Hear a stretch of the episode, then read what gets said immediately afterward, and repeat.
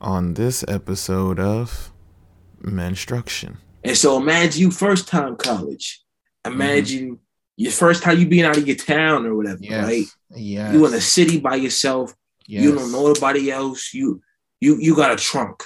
your trunk is everything you ever own. It's in this trunk. You got two pairs sneakers, two pair of jeans, two shirt. You know what I'm saying? It. You got That's just it. just the, just all you got is a Harry Potter trunk.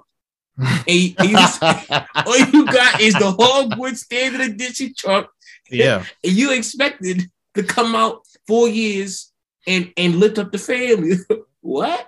Yeah. It's like, yo, it's insane. And and I feel like I feel like they should have more widespread first year, like mandatory. If you're a first year college student, come to these programs and get paired up with a mentor or mm-hmm. get paired up with somebody. Mm-hmm. Or if you're from out of town, or if you know, like certain categories should get certain programs because I feel like, like you said, you're just thrust on your own. Oh, yo, party, party tonight. Let's go. Yeah. I never yeah. went to a party before.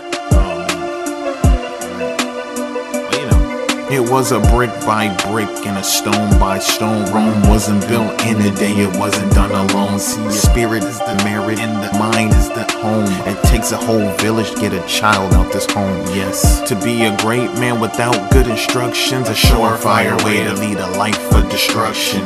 Let's be honest, sit down and tune in. Put an hour of your life into some instruction.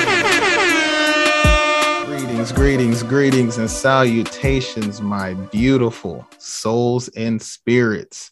Coming through your airwaves right now is Black Velvet, and this is Menstruction, the place where we provide the beneficial bricks to fortify the structure that is you incorporated. That is you incorporated. Yo, we back at it again. It's been an interesting time. Um, there have been a lot of things put on the table. Work on pushing out to you guys with the podcast. I've been having some great conversations with a lot of people. So hopefully getting a whole lot more guests moving forward um, the rest of this year and getting some other variation and some content. I think I'm going to try doing an album review. Uh, we'll see how that goes. I'm gonna try something out with that. It'll be kind of an extension of the notable quotable series. If you have not gone to listen to the first episode of Notable Quotables, I don't really know what you're doing here. Okay, unless this is your first episode, this is your first episode listening, then first of all, thank you. Thank you. It's all love. Take a second, think about the decisions you've made, and pat yourself on the back because you made a great one because we we building some greatness over here. Believe that. Let's get right into it. I am blessed this week. This episode, I got another guest for you guys. And we're to have a wonderful, fantastic, enlightened conversation. Not only because when I met this brother here, I already knew that this was one of the many torches in the great cave of darkness that seems to be the 2020s. This man is really he's riding a wave right now because you know he just secured that big bachelors. You know what I'm saying? The big bachelors. He's he's riding high right now. He's feeling the the cap is enlightened. Okay, the cap is without cap. It's it's it's gonna be good. Man, I I just feel like there's only so much that I can say about him without, you know, burying the lead. You know, I got to let him be able to speak for himself. Without further ado, I would like to welcome to the building, building space, space, space my brother Mansa here to build with us brick by brick, stone by stone. How everybody doing? My name is uh, Aziz. I am a recent graduate with a bachelor's of arts in cinema and television from the Morehouse College. Uh, I'm from small town New Jersey called Voorhees, uh, in another small town called Lawnside. I was born in Maryland, and yeah, uh, um, he helped me out uh, create the biggest project I've ever done.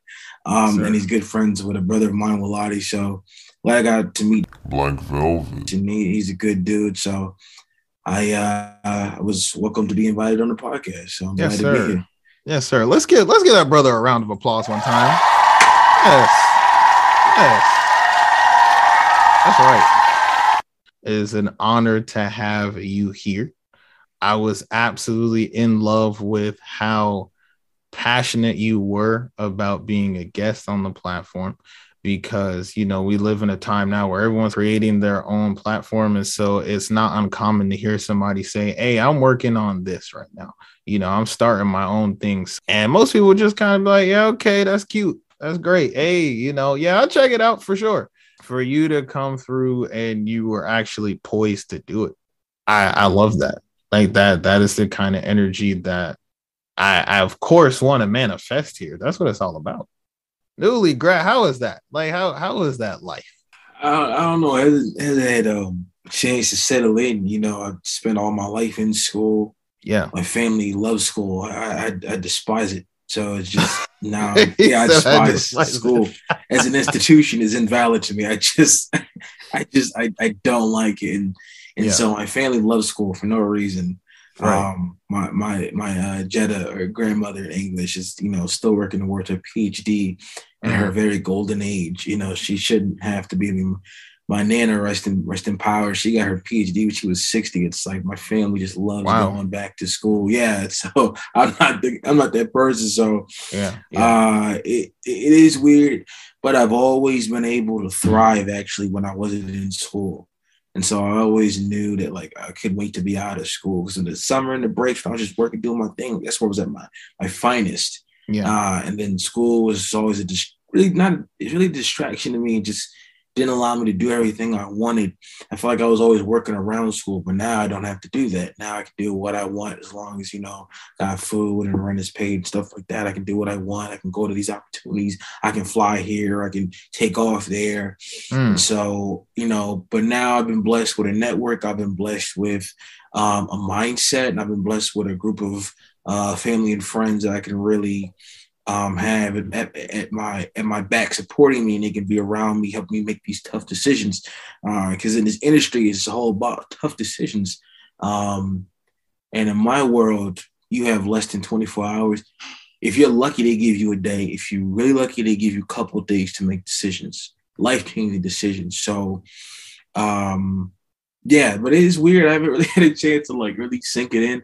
I think once I have like my grad party and once I really start taking a summer in and get my next apartment and really planning this next year out, it's probably going to be the kind of the awakening. But also, I don't have this awakening because I've been raised independent, you know, washing clothes and cooking at eight and ironing at 10. So I, I never Yeah. really I never really was sheltered really. I mean, obviously I, I wasn't like um in the streets. I wasn't in a high rise, but like I wasn't I wasn't sheltered. So I don't, I don't really have that kind of, oh man, I gotta put my jeans on. It's like I've been doing that ever since. Like I, I know Yeah. what I'm doing. It's just Right. now I don't have school a part of this independent life. I've been independent since jump. You know what I'm saying? Yeah. Me and my mom. So I had to. So th- it's not really that big of a jump. It's just trying to figure it's like, oh, there's no more breaks. Like there's no school year round. So that's Yeah. probably gonna be the weirdest thing for me is like, okay, what do I do with my time permanently since I permanently have no school? Uh, Yeah. So yeah. yeah i and you know you're already moving in the right direction because that's um for sure where i want to take our conversation today about you know really what the impact of higher education is on you know the black community but especially that of young black men and the opportunities that are there or and i would even go as far to say the lack thereof of opportunities for black men when it comes to higher education. So you're already moving in the in the right direction on that. I, I love that you already have that sense of initiative and responsibility i i, I can totally understand too that it's, it's fresh just coming off of it. It's like you're still you're still processing it right? And and trying to really get a full grasp on like yo what have i actually done? And of course the big thing you know you got you got a few months and then then them student loan payments coming uh them, them services knocking on the door like Yo, I'm glad I'm glad that you're chilling, but um, you know, we're gonna need we're gonna need that big boy paper. You know big boy paper okay so Oh man. so that's what's up That is what's up. So let's let's get right into it, man. I have my own very contentious relationship, I guess you could say, with higher education and how it the system is is established, how many things are not as transparent as there should be, um, the imbalance of opportunities that exist. is really a rabbit hole.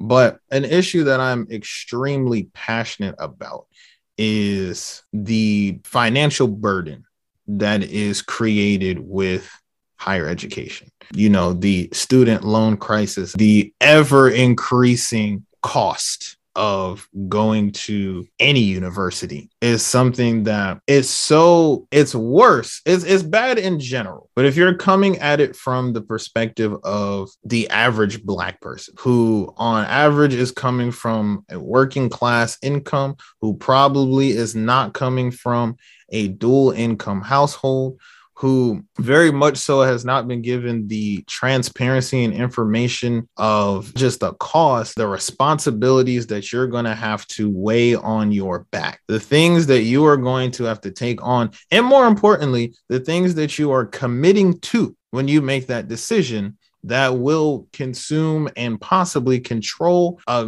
good part of your life moving forward, even after you're finished. If you're lucky, you get in and out in four years. But even after that four years, the commitments that you made are going to affect you for realistically decades after that. And part of why it's a big issue and why I'm so passionate about it is there's already a wealth disparity in our communities. We already have a hard enough time liberating ourselves financially and economically. So to then have to take on the expensive burden that is higher education. To me, it seems like a catch 22. This is a good point to start. I'd like to get your thoughts on this. It seems like a catch 22 because you're told, especially if you have immigrant parents, like if you're if you're natively Nigerian or or you know any kind of African descent, Haitian from the islands, those kinds of things, it is heavily impressed upon you to get that degree. But even if you're not, in a lot of cases, it's pushed upon you from your parents, um, from society, get a college degree. Go out there and do that. Like if there's something that you feel like is attainable, do it. And they tell you some of the positives. On average, you make more money than those that don't have college degrees. Okay, great. You know, there's a level of prestige that comes with people who hold college degrees. Cool. So you're pushed into that.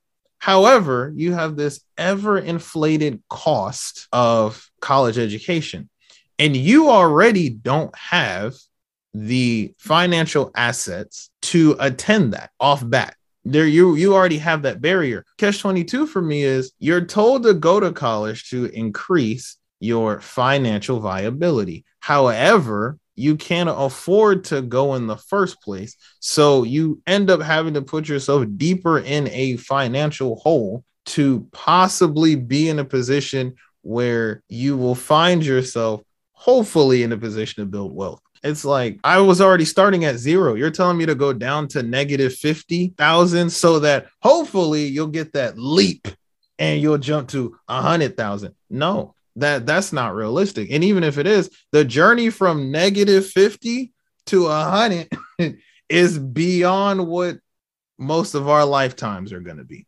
So, I mean, you just look at uh, the, the, history of college. College was for the elite. Like that's literally what college is made for. Mm-hmm. If you mm-hmm. look at the dates these colleges were started, uh, I remember learning in school, you know, like in the revolutionary times and before then, like there were wealthy people send their sons off to school, like to the Yales and Harvards, things of that nature. So college has been an elite thing since its inception. Right. And so even even before whatever college in the religious categories. Like back in the day, you know, the the high priest, like to be a priest was a big thing. To learn religious text was a big thing. So you're an elite already because of knowledge. So knowledge has pretty much always been associated with elitism. To the fact where people were in church reciting Latin, they couldn't read it. Hmm. And that's why Martin Luther King was so important with the Bible, the Gutenberg Bible, because it's like, okay, now it's like we're pre- we're printing this Bible so much, and everybody can read it in a vernacular that's easy. but it's like the religion couldn't even be accessed by the normal people. So knowledge is, for the most part, been associated with elitism and a hierarchy, right?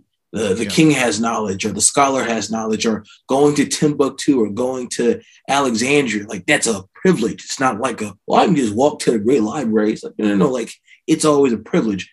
So from the from the beginning, knowledge has always been a a sort of separation. Like I know more than you, or and when we get to the to the to 20th century, right?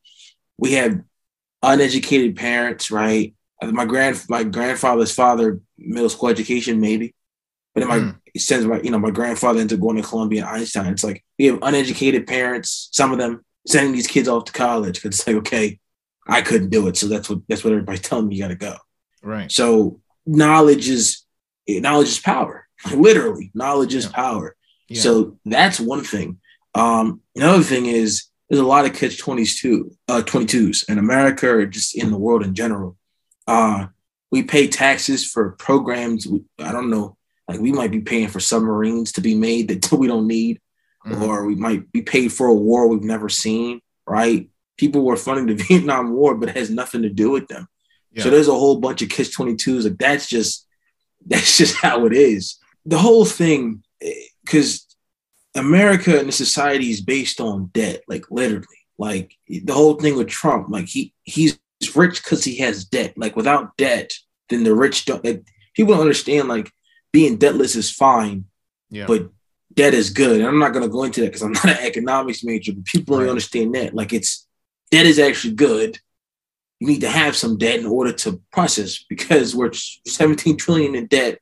We owe China a lot of that but somehow China doesn't own us. Like there's a whole bunch of stuff that's something to do with that. Right. And then also it's like student loans have been around so long. I don't even know how integrated it is in the economy. Mm-hmm. Like I think one of the arguments is is like we've the econ there's a part of the economy that floats on student loans. Go to cut them off, you have to figure out how to supplement that income we're getting. Mm-hmm. Because that five dollars somebody's uncle is paying or five dollars you're paying that's there, there's an economic basis somewhere in the government for that. Like mm-hmm. there's a section that says we're gonna fund this out of whatever this program from student loans. Yeah. So for me, it's like I, I don't know. You can cancel that student loan debt, but it's like, what, what is your replacement? You got to have a replacement. It's like if I don't want prisoners to eat peanut butter anymore, well then the peanut butter factories got to get paid for that. Yeah. And then you need to you need to find another product to to supplement uh, prisoners. But also, it's like okay, but the peanut factories are lobbyists, and the lobbyists support these states, and mm-hmm. these states make pencils. Mm-hmm. So by canceling peanut butter, now you don't have pencils in the schools. Like it's so complicated mm. that I, I I don't even pretend to under to even like it's so much stuff. Like you think, oh, all we have to do is follow this one program. It's like, yeah, it's not. It's not that easy. Like Right. We can we can have demands and everything, but it's like eh, on a global scale, there's so much stuff. Like it's like, yo, we should have American made stuff. I said, do you understand? like, no, costs too much. Right. It, I 30 cents, I get all my shirts and toys from China.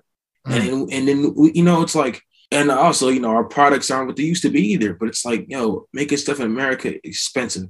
America yeah. does not want to spend money, right? Mm. Other countries are like, we're like this. It's it's so much stuff going on, and that's why I'm a, I'm a history person.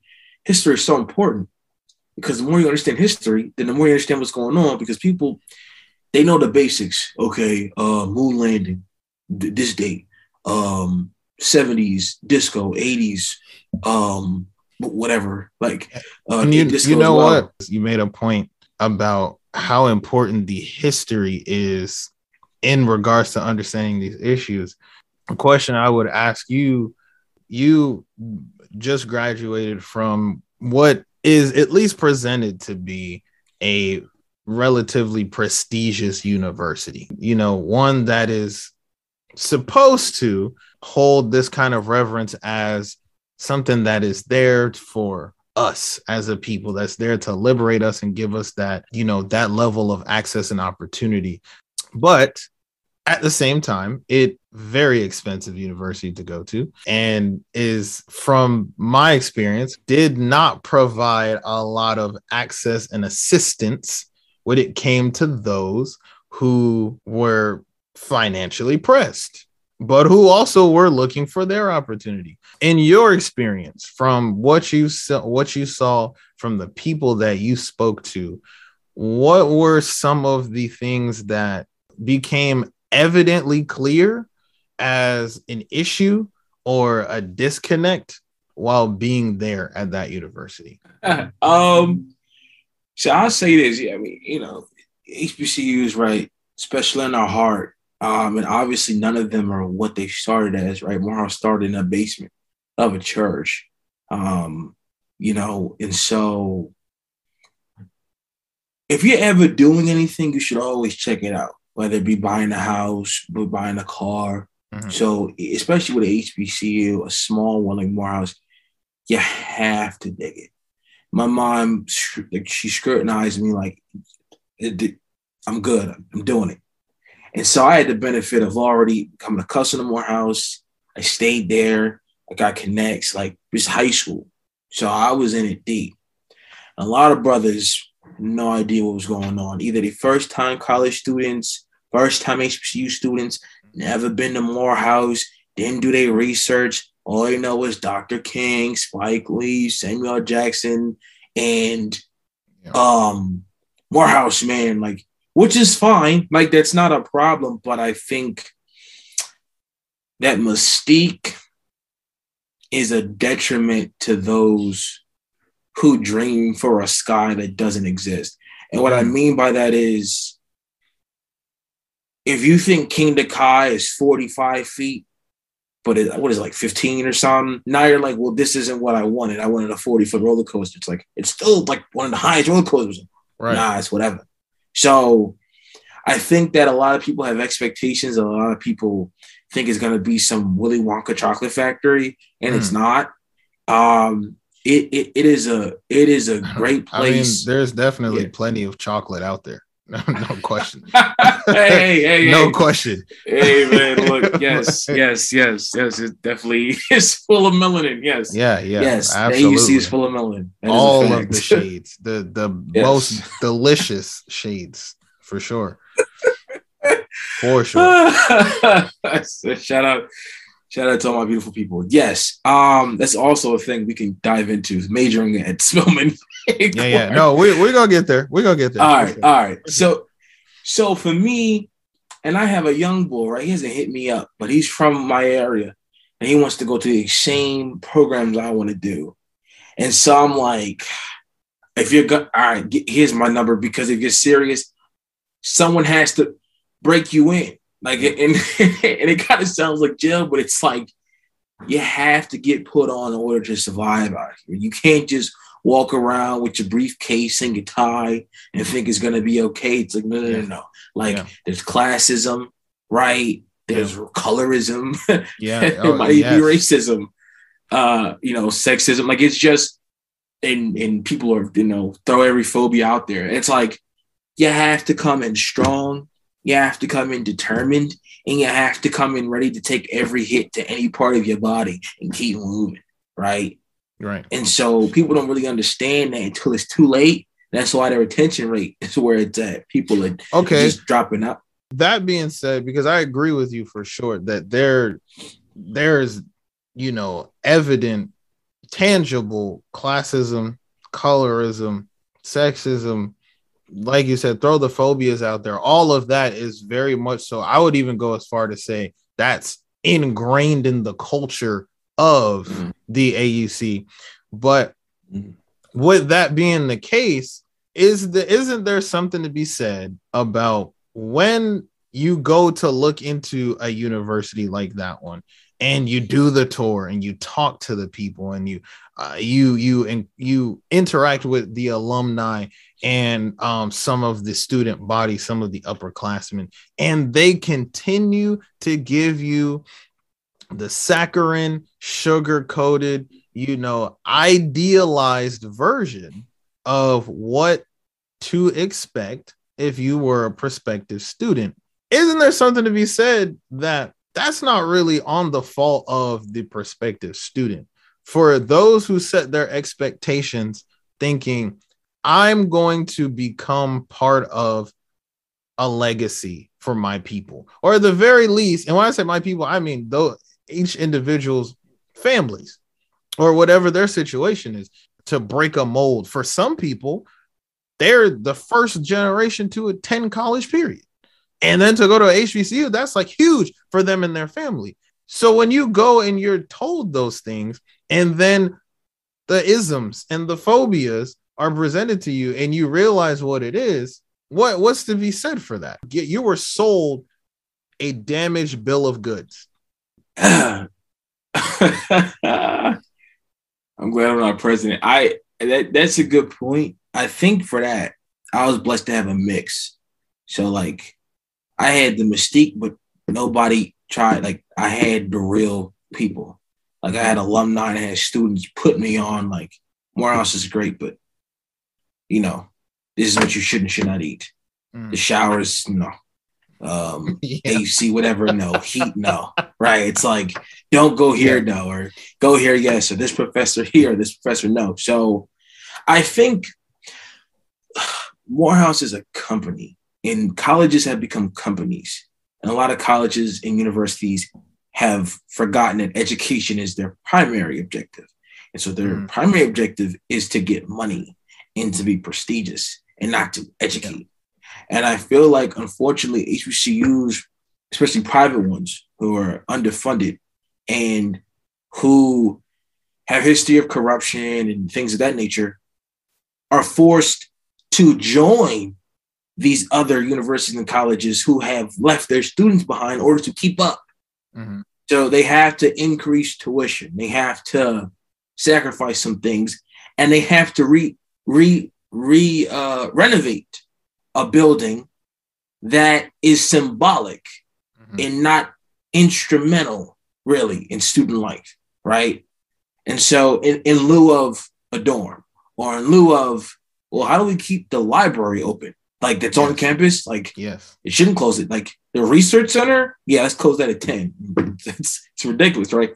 So, and, and and again, for me, I have gotten it. I understand everything, and I'm not making excuses, nor am I am I trying to talk down. I'm just this is facts. Like the gym is open or it's not. Uh, the weights are there or they're not. And so, yes, it's unfortunate that we have to accept these things as normal. But at the end of the day, it's like you're getting what they're saying, but you also might get bit bit in the head or you might get a broken rib. It's it, it's not you're not getting it, it's what you have to do to get it. Mm. And I think that's what you're speaking to, and that's kind of the problem of it shouldn't be yo son, like MLK son, and and and, and Howard Thurman's son and Ben mm-hmm. Mason, but mm-hmm. Mm-hmm. yo, on the real, bro, on the real, yo, doctor, he wasn't letting people stay, you know, with their girlfriends, bro. He, he was, you know, he, he, was he was old schooler. Hey, to yeah. be honest, bro. Yeah. Cat food don't eat every day. Be mm. careful. Mm. Or or you know what, bro? Look, Mars is a great school, and I met my great brothers. It's it's it's it's it's gonna be dirty sometimes. You're gonna meet some foul people, and you can't trust everybody you see. No, you can't trust so most like, of the people that you see. Real talk. Hey, hey, hey, hey, nah. But it's like it's but it's become a company. And to be honest, it, some people are so indoctrinated in not even the cult, but in this in this fraternity mm-hmm. that they they still or they neglect it. Now I don't want to say it's not abusive, but it's like a relationship where it's like, yeah, they they they throw me, you know, they, they throw me over the balcony sometimes, but yeah. they make great pie. So mm-hmm. they, they'll be like, yo, Morehouse did it thing," but it's like, I'm not gonna explain to you. You need to like make sure your name isn't spelled wrong, your email. I need emails. You need to make sure that your financial aid is straight. You need to yeah. actually yeah. probably make tea for somebody in financial aid to know your name. Yeah. Or like your advisor, you're one out of 400 people. Right. So you need to make yourself known. I was lucky that I had a, a, good general advisor, and he he was my boy. Shout out to Mr. E. But I feel like the indoctrination is so strong among alumni and maybe some students that they they can't even see it. And so they they do the same thing that was done to them. And yes. it's a cycle of indoctrination. I don't think it's on purpose sometimes. I think it's more of just regardless morehouse is morehouse and i feel like the mystique instead of being a part of morehouse has clouded morehouse and it's and it's hiding the the cracks. And i feel like if the cracks were presented in a way that it wasn't like, yo, we're still like dishing stuff out from years ago that we, we're missing. It's like, I'm like, what, like, can we get like a receipt or something? I feel yeah. like if we were, if we released for this is any school, especially HBCU, let's let's start releasing receipts. Where's mm-hmm. my money going? Okay. Yeah. All right. Somebody's donating this money.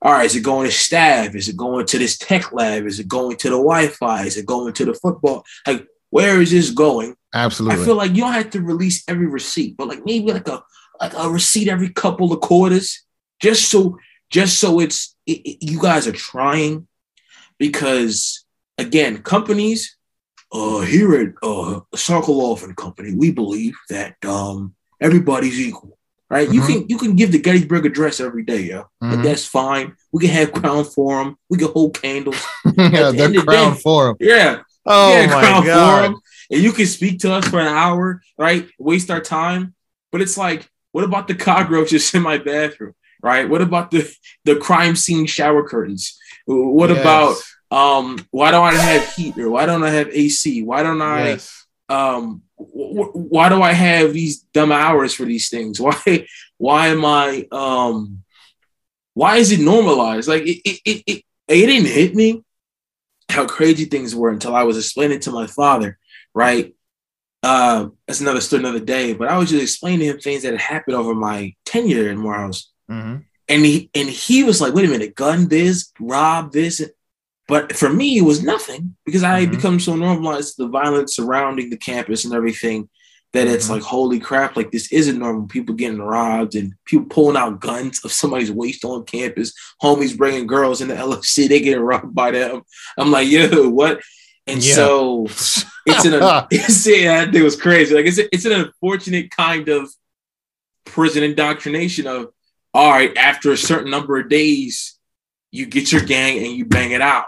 Yeah. And for better or for worse. And so I really feel like it's luck of the draw. It's you either get a mix of all right, Morehouse is great. Here's how you really make it great and survive.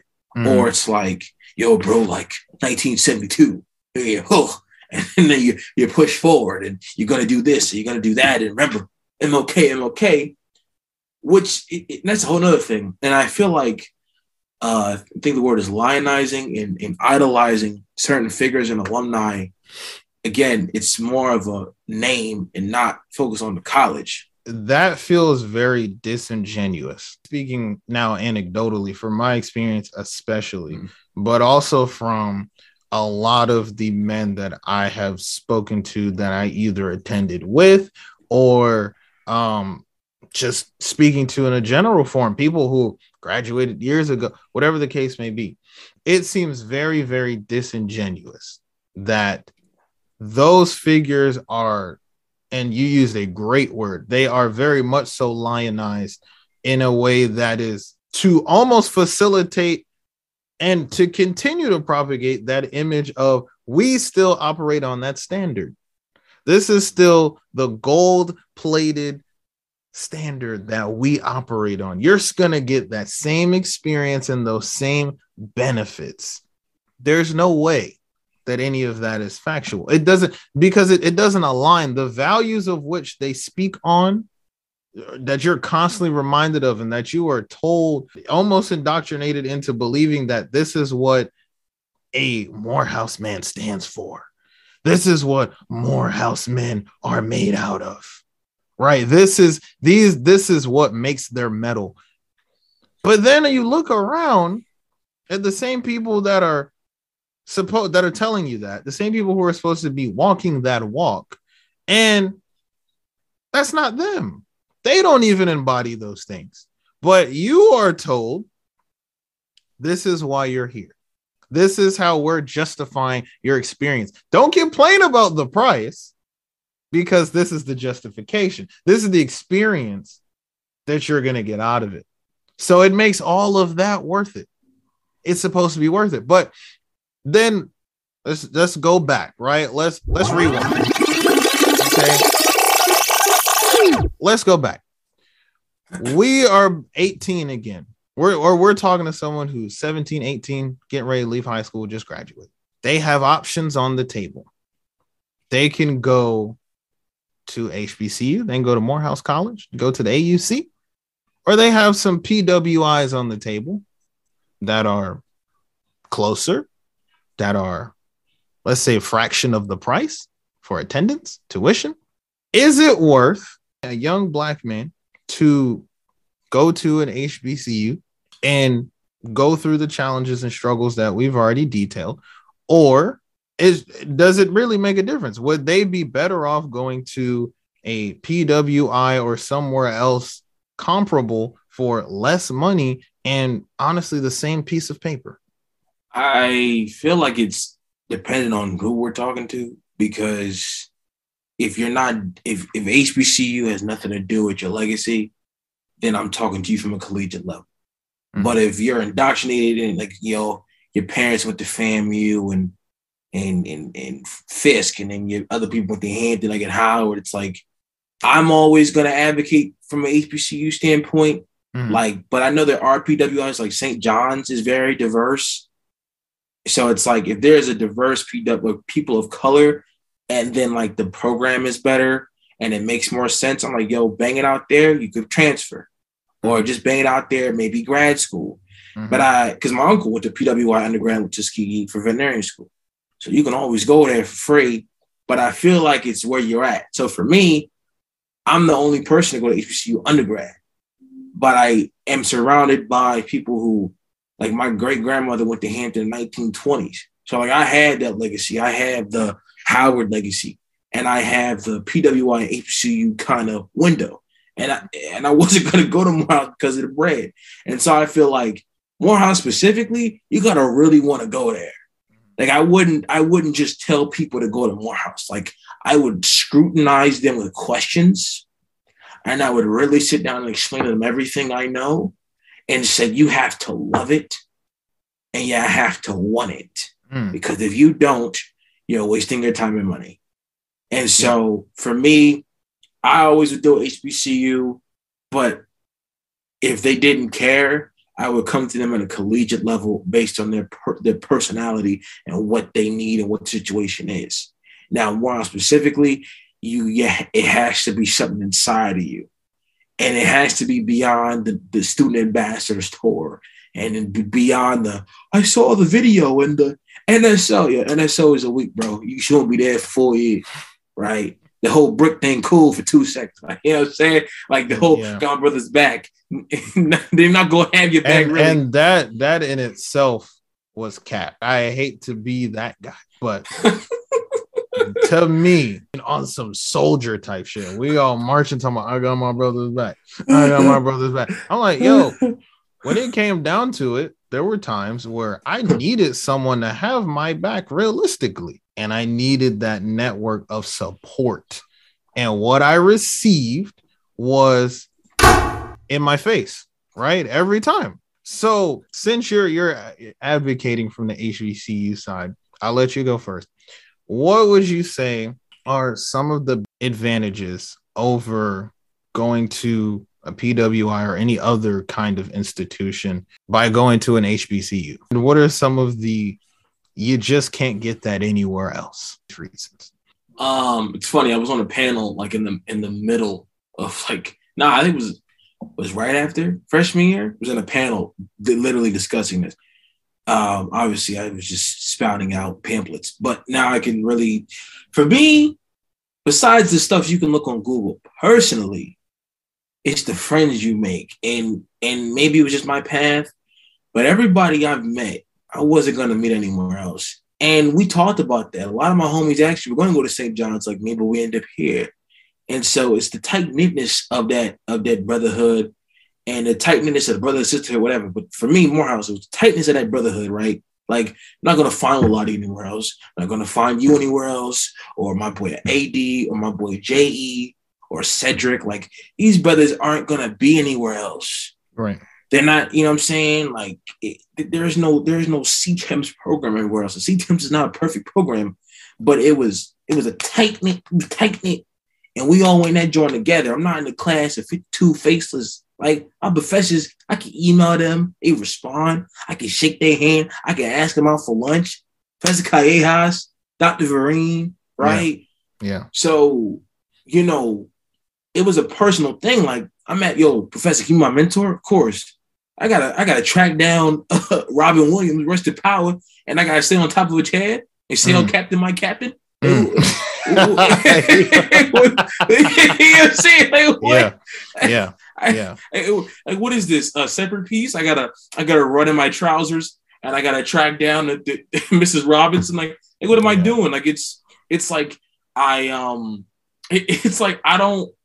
Higher learning is very exaggerated, but again, it's like I come from a from a area with limited black people, Mm. and I come from a public system with limited black people. Mhm. And so for me, coming to HBCU, it not only reaffirmed my blackness, it just helped me be human.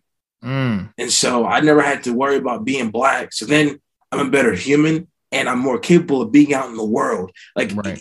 It is weird when you come back and see white people, but after a while, that means nothing because you're moving in a space where also, if you do your own stuff, you honestly don't have to deal with non-black people. Like people think you, you don't have to do that to be successful. Look at Tyler Perry. I mean, it's like you don't have to deal with non-black people Yeah. to be successful. So that's a myth, one.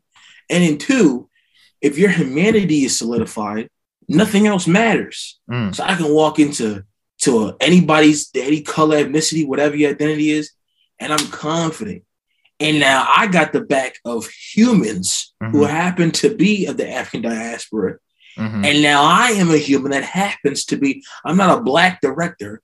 I'm a director that happens to be black. Mm. I can direct the Twilight Mm. Zone episode. I can direct the Friends episode. Hell, I'll direct the damn Curb Your Enthusiasm episode because I know what the hell I'm doing. And I wasn't focused on telling a black story. My capstone is my story that happens to be with black people in it. Like, Mm. you, you- you've seen the film. Yeah. His blackness, like, okay, yeah, he has a Malcolm X poster in the back, but I'm not having him say power to all people every six seconds. It's like he literally is going through a mental health struggle and he happens to be black. If I was at a PWI, it might be like, Why don't you guys talk about a social justice issue personal to you? Mm. like, do I really have to make another like you know how many films I've seen, bro, about the freaking Black Lives Matter? Like, there's enough. It's like, I don't want to do that.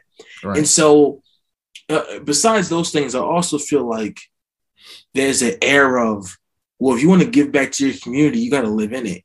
And so, Hmm. you may not live in a predominantly Black community, but if Mm. you go to HBCU, now you kind of get a sense of what we need, right?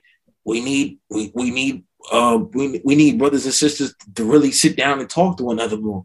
We, we need, we need, we need brothers and sisters to understand that there's an equality gap within the equality gap. Mm. Any brothers and sisters and everybody that identifies in between and outside around that, that their skin color, there's your hood, there's your zone. We there's so much stuff that breaks us down into little sections, Yeah. but we all maybe like shrimp, or we all like stuffing, or we all like this car, that car. No matter where you're from, your zip code, we have that commonality, and those commonalities are what's going to stop the separation Yeah. because literally it, so it's like the separation of society is face value then it's internal then it's right down to your freaking organs Mm. oh they have high thighs what are you talking about The high Oh, they- thighs. high thighs and big butts big butts and high thighs it, it can't Yeah. be it's big butts and, Yo, i was like look up Yo. jimmy the greek real dude you, you let you let somebody walk on any campus. Mm. You let somebody walk Right. on Morehouse's campus from the outside and walk up on one of the homies and be like, Yo, man, yo, y'all different out here. Y'all got high thighs and nice butts. you be like, yo, here. like, yo, yo, yo, relax. No, no, no, no. That's that's different. you know it's like yo what's up It- it- and it's like again post post traumatic slavery disorders on both sides not just with us but from how people look at us Yeah. and how people feel like I am. It's for me, it's like, why are you looking at me like I don't belong here? And like I've been here longer than like it's people that have just gotten to this country are racist to me. I'm like, I can't even fathom that. I'm like, Mm. yo, I've been here for a minute. You just moved into my neighborhood. You're looking, I'm walking in my neighborhood. You're looking at me, bro. You're looking at me. I've Yeah. grown up here. You got the nerve to be racist to me, bro. Right. Right. I was like, right. You do know you were colonized, right? Like you do peep that y'all got independence like yesterday. Like you do peep there, right? Like right. no one understands right, right. that. It's like you understand, like you got you got your independence in the 20th century. It's like, do you understand? No. Like it's bad regardless. It's like Mm. there's levels. It's like, okay, white people white people can go to sleep and just leave other people to be racist for them. I, I want to stop you right there because you're getting to point that I, I want to get to in a moment. Because it's, I think there are two very different worlds when it comes to that level of elitism in black space and that level of elite elitism in the divisions that happen in other communities. But I just want to go back for a second. You hit on a lot of points that I agree with for sure when it comes to the HBCU experience. I'm not exactly on the other side of the spectrum from you, but I definitely wouldn't say that I am the most obstinate advocate of the HBCU life. But I will say this. I think that when it comes to things that that make the HBCU experience superior, for sure it's going to be about people that you encounter. I mean, you said it perfectly how you learn to acclimate to blackness and what that really means and finding that community in that space. Because although you know my experience was less than stellar i still feel i would not change it. I wouldn't do it any differently. Yeah, I still would have made that decision and and glad I'm glad that I made that decision because I learned so much about myself.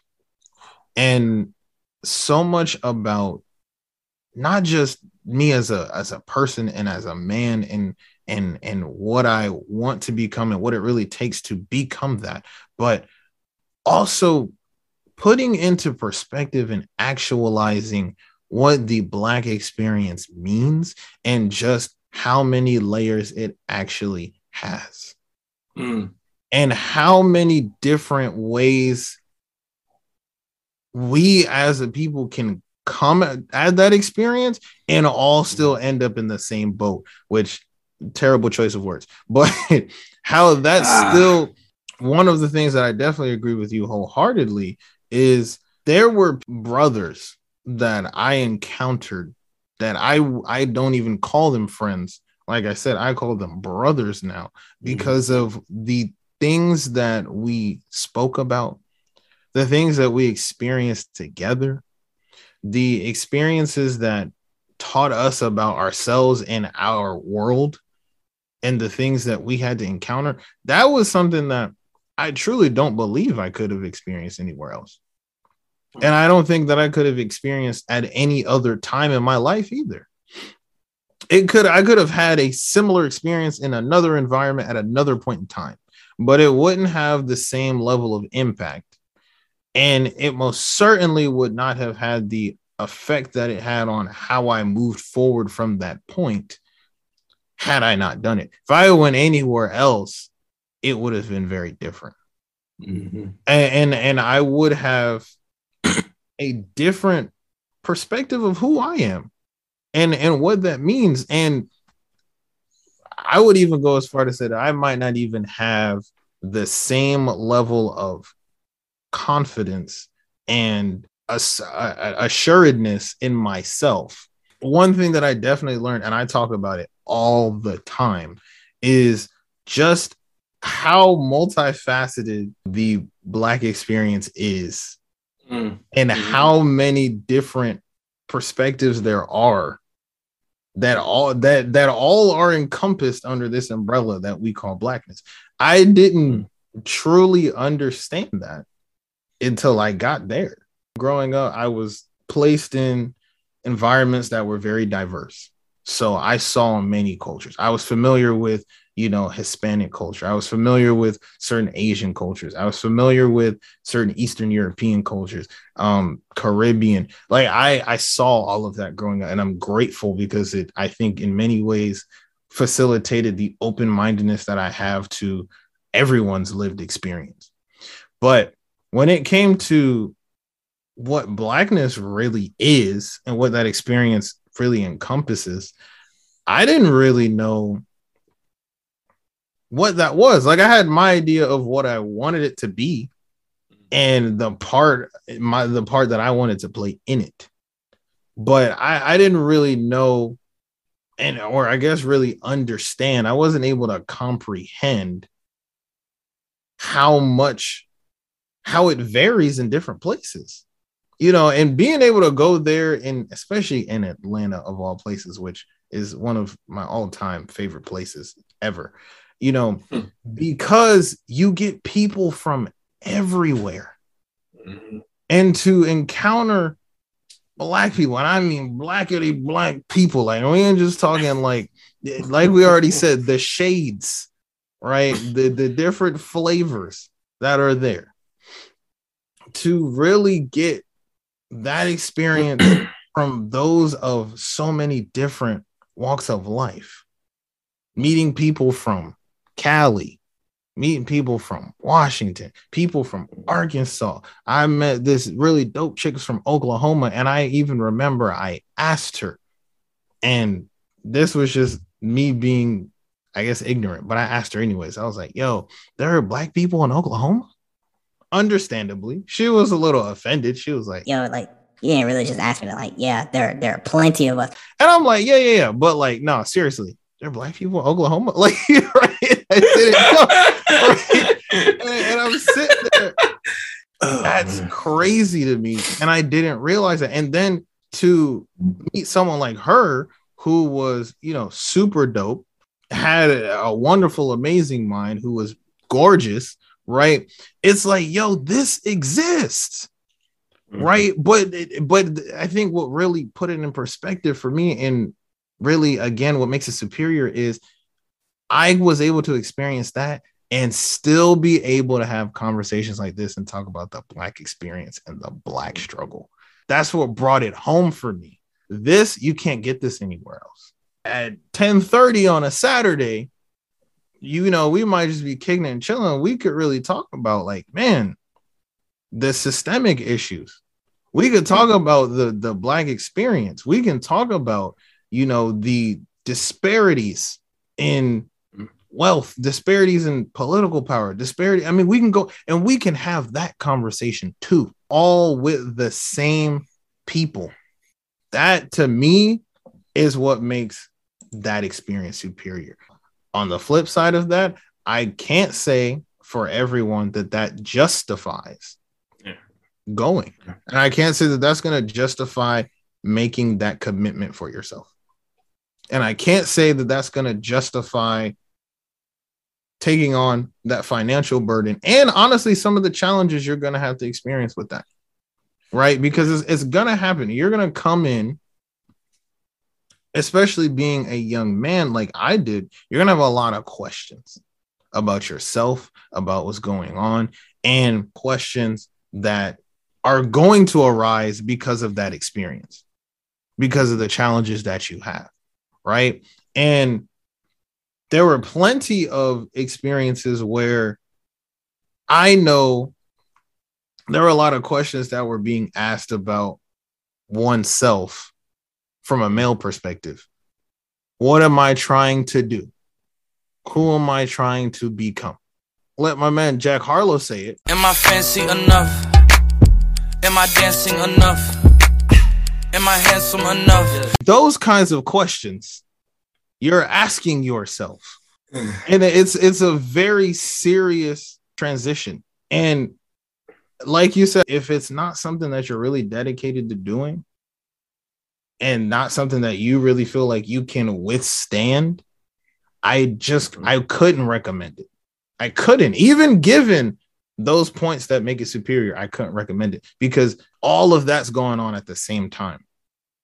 And I don't think that that for everybody is a worthy experience. No, it's fair. Like I said, it, you know, and, and you go back to that college thing. Like my, my dad didn't go to college, and he's like, he's he's making the money that everybody else is in this field. Mhm. And so it's like he told me college wasn't for everything. So from his standpoint, college wasn't the big thing. But from my mom's family, like I'm gonna be the only one. So it was it was never. I was thinking about college, high elementary school. So you know, and so college is, yeah. I I will never tell someone to go to college, like yo, here you go, kid. Like that is something that's a big decision, and also it has to be easy and, and, and feasible. Cause I can't just be like, you know what, bro, you'll find a way, you know what I'm saying, wish upon a star. Nah, man. Like literally night before, night before decision day, Godfather style. My dad sits in my mom's office, no light. He's like, you really want a Morehouse? I'm like, Yeah. He's like, if you mess up, I'll pull you out and show you to the community. Okay. Like it's it's it's that it's like St. John's, you should go there, but I'm gonna give you a shot. It's then get one shot. And so Yeah. it's like I literally went on a whim and I and I did what I did. But like, holy crap, what is that? And again, people, some people, uh, you know, and I had I had I had that plus 52 other pressures, right? Like my grandma was skeptical because I was Mhm. the first one going outside the tri-state area. Mhm. So I'm going outside the tri-state area. Going to HBCU. I'm by myself. Nobody close is really here. I got cousins, you know, but it's no one's really close here. And I'm doing a, people are like, what is this film thing? I'm doing that. So it's just I had all these other pressures.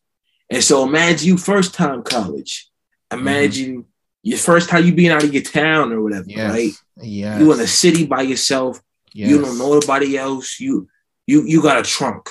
Your trunk is everything you ever own. It's in his trunk. You got two pairs sneakers, two pair of jeans, two shirt. You know what I'm saying? it. You got That's it. just just the, just all you got is a Harry Potter trunk.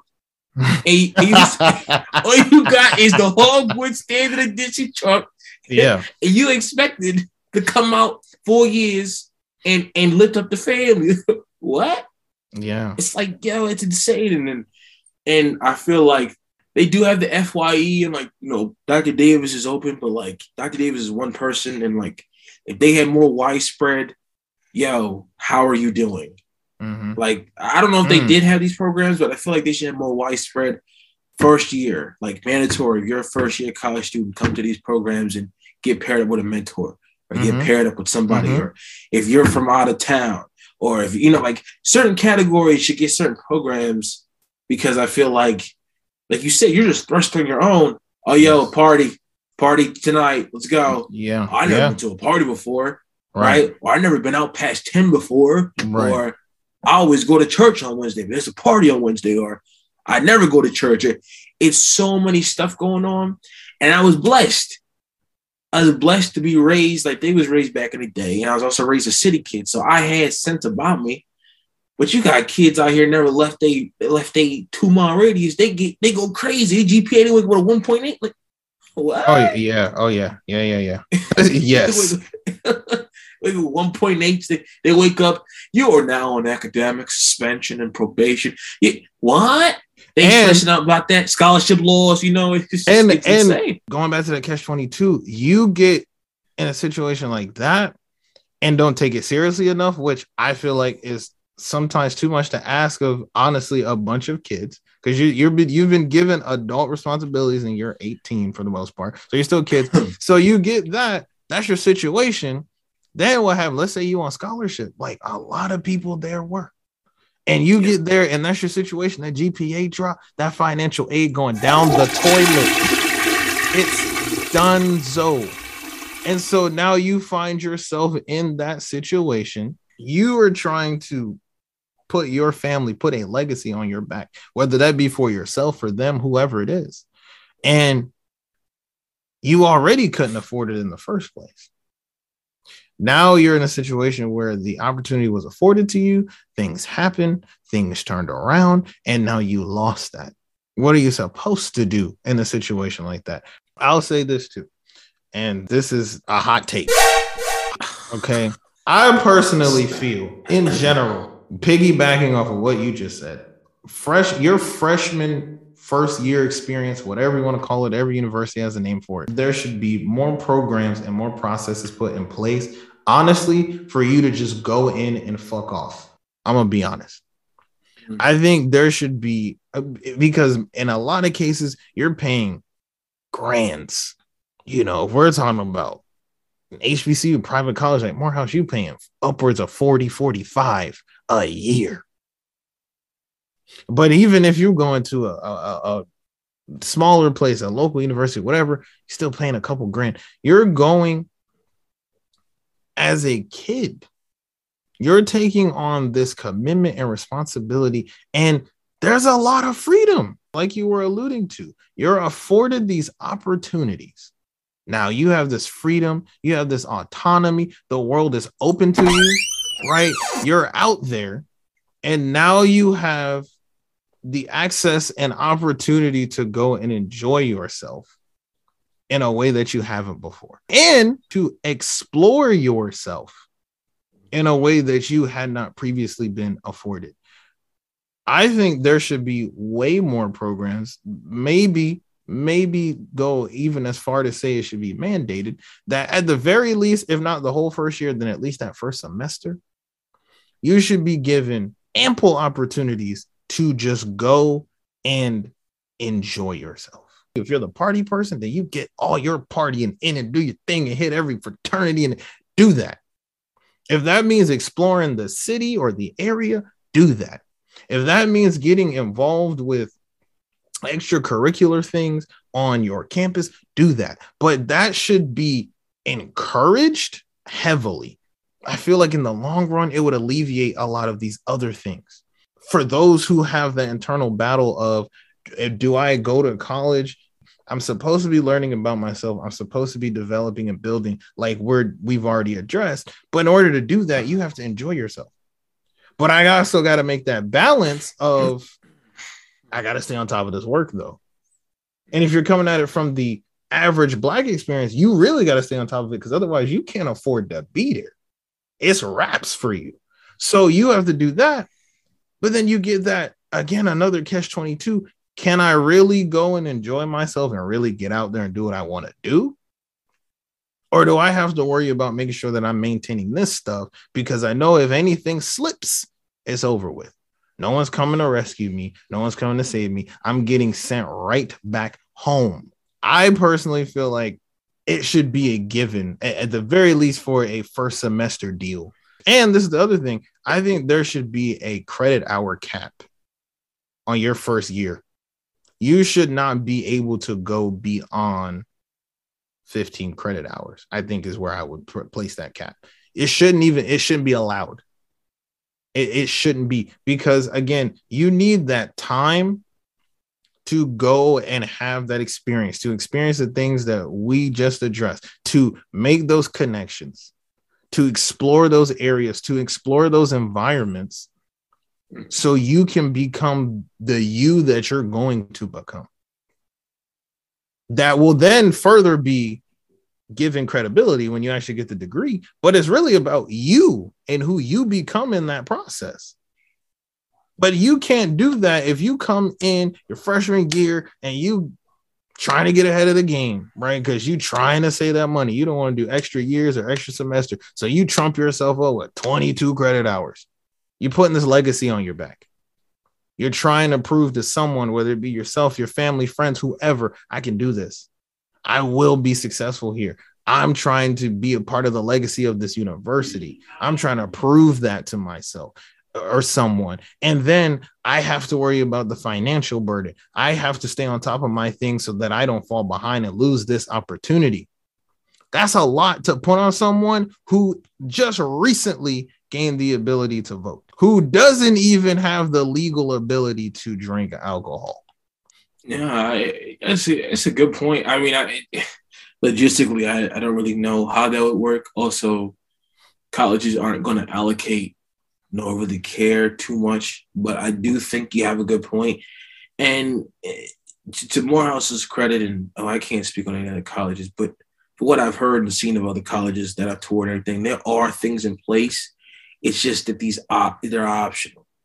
And so with the mandate, mandates are pros and cons, right? So yeah, I was forced to do a lot of things, especially black parents. No one cares. Kids have no rights. And so Yeah, us having yeah. no rights, yeah, right? kids have no rights. Kids have no rights. So black Yeah. children having no rights, we we did a lot of things that benefit us in the long run. Mhm. And then a lot of things that's like, ugh. But we're 18 coming in, maybe 18, 16. I mean, Spelman has, yeah, mi- maybe a two or two minors, right? But for the most part, 16, 17 and up, right? 16 to 18 freshmen, maybe transfer. Nobody wants to come to school and be like, we got to do these camp exercises. Now, granted, it'll help, but after NSO, that tired week of, oh, it's like what are we doing? What, the, what, what, what, what is this? What is this? What is this? What is this? Full metal jacket?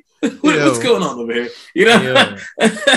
What, what, do- what am I doing, bro? What, I don't have no white tee. I would have a white tee standing around. I don't. what? They, You know, they the- really had us. What was, what was that? A mile run that morning, It was just whatever that was. The, the AUC that for who the, the bell tolls. The bell tolls for my bed. I'm out. but that's a, it's a whole other thing. But I do, I do think that there can be more emphasis, and I do, I do feel you on that. I think someone said not throwaway freshman year, but I think there has been discussion of more leniency in freshman year. I definitely feel like the first semester there should be more leniency. But again, the caveat to that is like college is predicated on four years.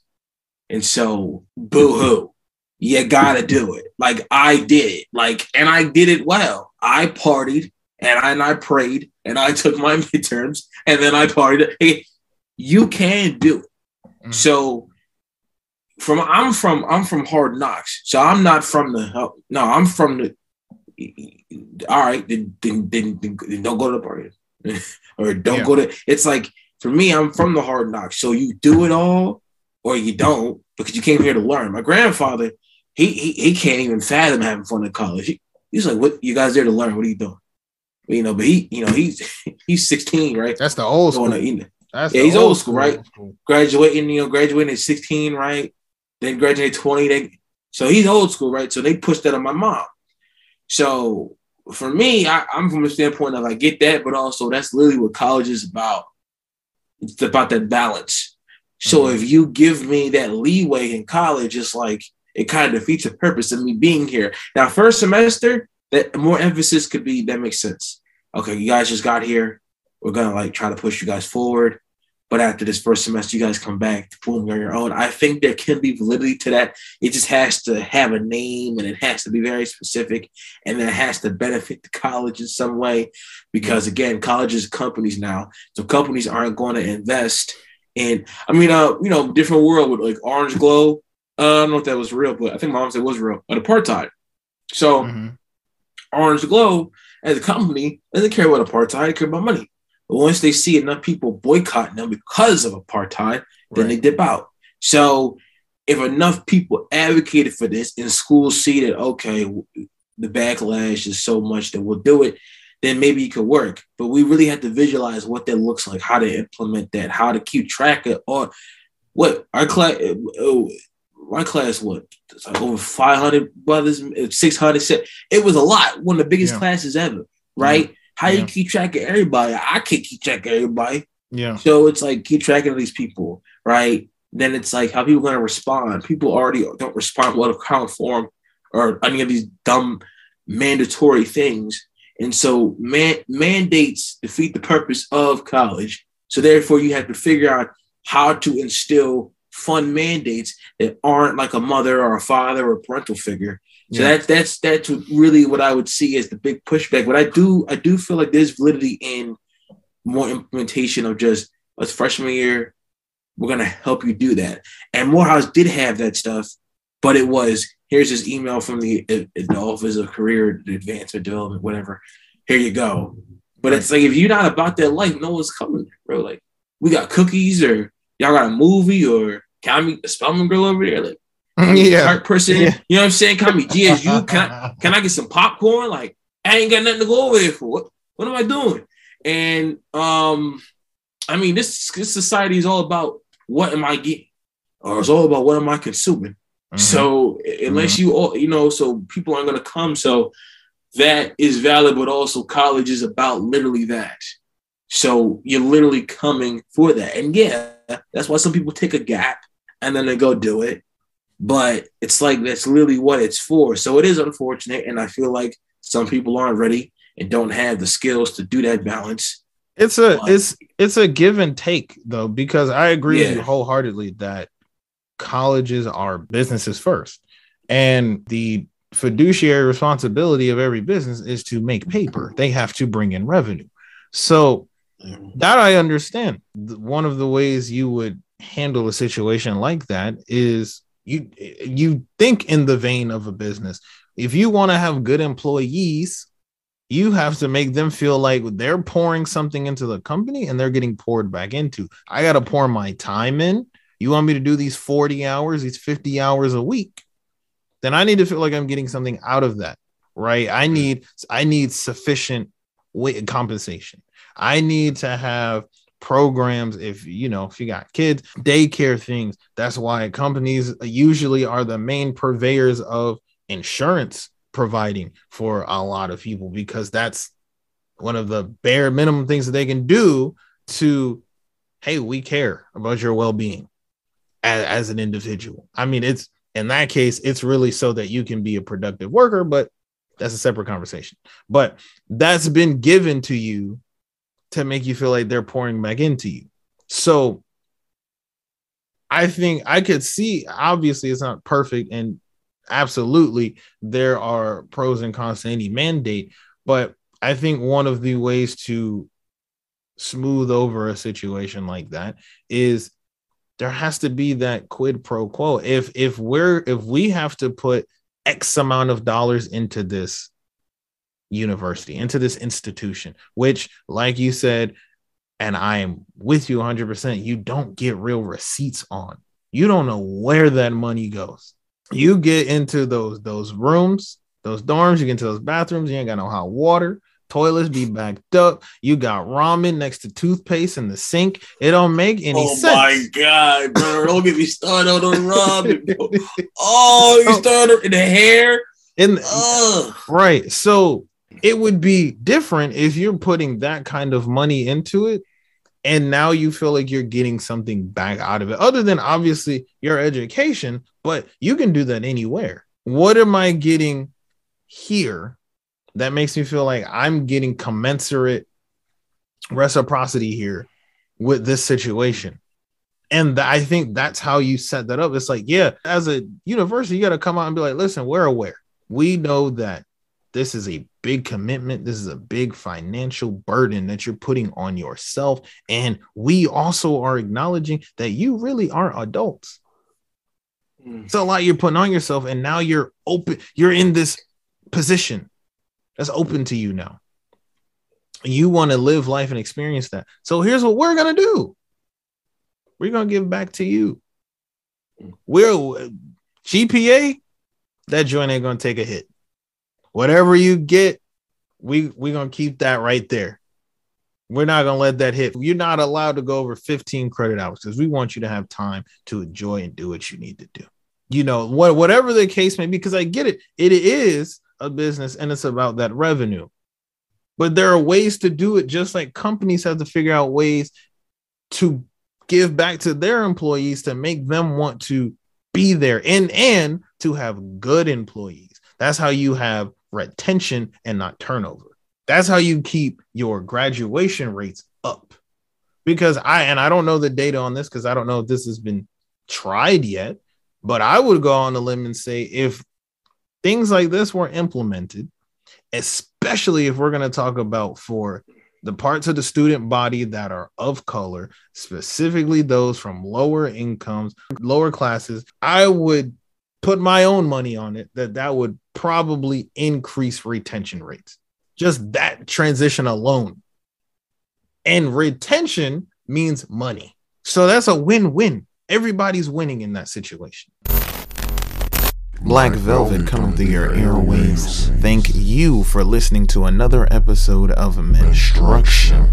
If you enjoy what you're hearing, please park it on whatever platform you're listening from and share it with your people. Share it with your people. Bring some more builders into the building space to help us do this brick by brick, stone by stone Next week on the rest of our conversation with our great brother Mansa.